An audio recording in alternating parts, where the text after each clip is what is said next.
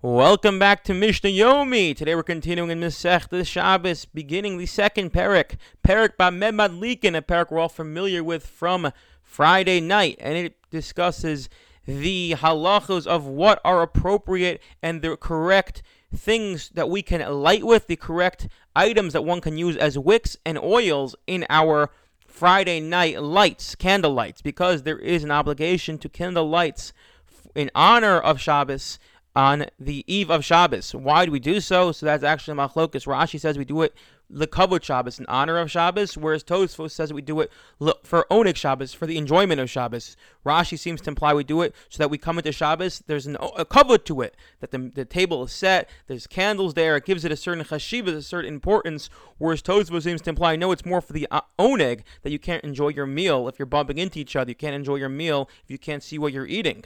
There happens to be a very important distinction that the Gra says, where the Gra thinks that this idea of kavod and oneg where both apply to Shabbos. Kavod is everything that happens before the Shabbos, and Oneg is everything that happens on the Shabbos, such as getting ready for Shabbos. We get dressed in nice clothing, we take a bath or shower, we light candles. That's all Kavod, and then the distinction is Oneg. That's on Shabbos when we eat nice food and etc. So that's from the Gra. Therefore, comes along our mishnah. Our mishnah is now going to discuss the laws of kindling the lights. Now, why are we discussing this here? why are we why uh, in the second paragraph we opening up discussing what can we can we what can we not kindle the lights with? And the answer is because all of the things that we're not allowed to use as wicks or oil are all going to be things in this next mishnah or most of the things are going to be things that do not produce a steady light. And the concern is going to be just like we had in the previous Mishnah that because it does not produce a steady light, a person may come to tilt the candle in order to uh, to to uh, allow the light to become brighter or to make the light steadier. And just as we had in the concern in the previous mishnah, if you tilt the candle, you end up being over the derisa of igniting the flame and lighting it more. So too in our mishnah. So it's a, it's really a continuation of the previous mishnah. But leaking with what may we light what type of wicks and oils can we use? Ein madlikin. What can we not use? Ein madlikin loba lechesh. One cannot use a cedar, uh, the fibers of a cedar tree, as in for their wick. V'loba chosin. Nor can they use uncombed flax. Again, these are these are all materials that don't draw in the oil well. V'loba klach. Nor klach. Klach is some sort of silk that's its inferior quality velo bipsilas ha'idon, nor fibers from a willow tree, velo bipsilas ha'medaber, nor the fibers of the desert. These are long grasses found in the desert that they braid and make into wicks. Velo birokashal pnei hamayim. This seems to be some sort of sea moss or seaweed. Again, all these things are disqualified because they do not draw the oils uh, um, into the wick and therefore does not produce a steady flame. So you have the concern that the person is going to start playing around with the oil in order to conjure up the flame, and that's going to be a problem. So now that that concludes what we not we not use as wicks. Now let's see what we cannot use as fuel. Loba we can't use pitch. Veloba shava, not molten wax. This is oh, this is liquid wax. Solid wax one is allowed to use. Here's liquid wax.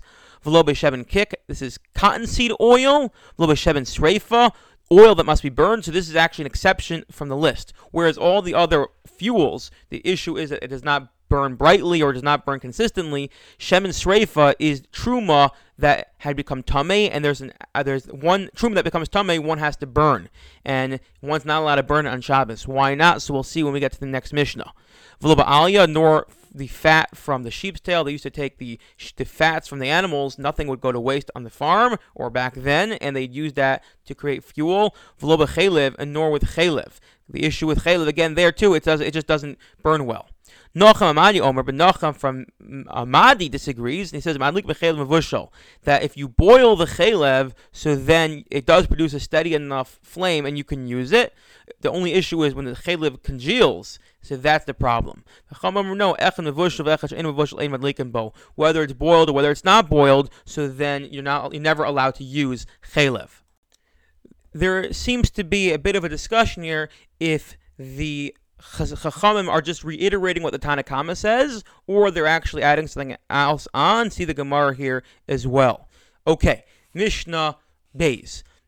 The Mishnah is not going to open up. Now, on Yontif, one's not allowed to kindle with the Shem Sreifa. Again, we noted what's Shem Sreifa. So that's oil, that's truma that becomes tame. Why is one not allowed to do so? So this actually comes back to the following: that shemen, the oil, truma, truma that's truma, we know it becomes tame, must be burned.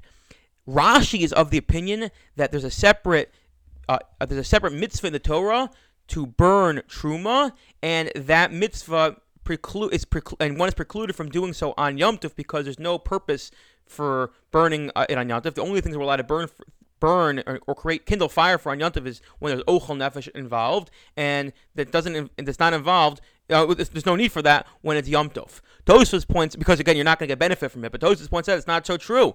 One is allowed to get benefit from from truma that's being burned. If you burn truma, you can get benefit from the fire. You can uh, you can cook with it. But Tosfos says, however, there's another thing that, that, gets burned that one's not allowed to benefit from. That is kachim. If one has sacrificial offerings that have some sort of psul, some sort of some sort of uh, something that goes wrong with them, that they are disqualified, so one has to burn them, and one is not allowed to get benefit from them.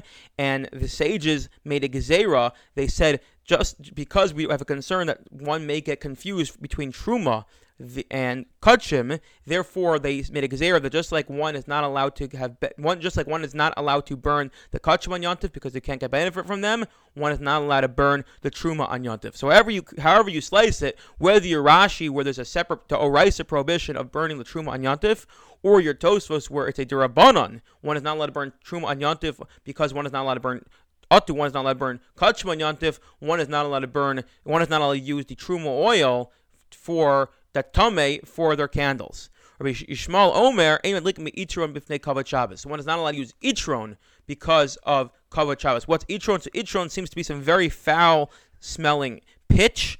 Uh, almost like a tar. It smells terrible. And the concern that Rabbi Yishmael has is if you burn this if you use tar in your candles, it's going to smell the whole room up, and everyone's going to walk out, and that's going to take away from the whole Kavod Shabbos. It's going to undermine the very point of the candles. If the point of the candles, especially according to Tosfos, is for Kavod Shabbos to enhance your meal, well, if everyone walks out because it smells so terribly, so then you've undermined the point of the candles, and therefore he says you cannot use itron.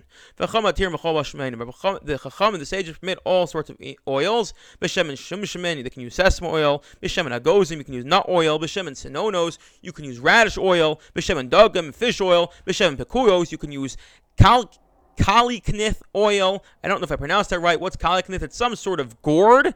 Uh, it's found in the in the Mediterranean basin, Asia, Turkey, in Turkey, and it's uh, sometimes called the bitter apple, the bitter cucumber, and it's some sort of again some sort of gourd or melon. So that's that you can use that one. Itron, you can even use itron, uh, uba uh, uba and you can use this nefet, even though um, they give off a bad taste they're they still they're not worried that it might drive people from the room.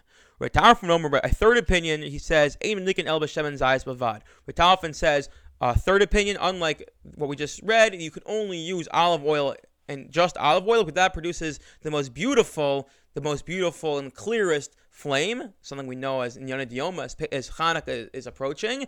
And what happens to be that although we don't paskin like Rabbi Tarfon, the preferred opinion according to everyone is that we should strive to use olive oil. I wish you all a wonderful day.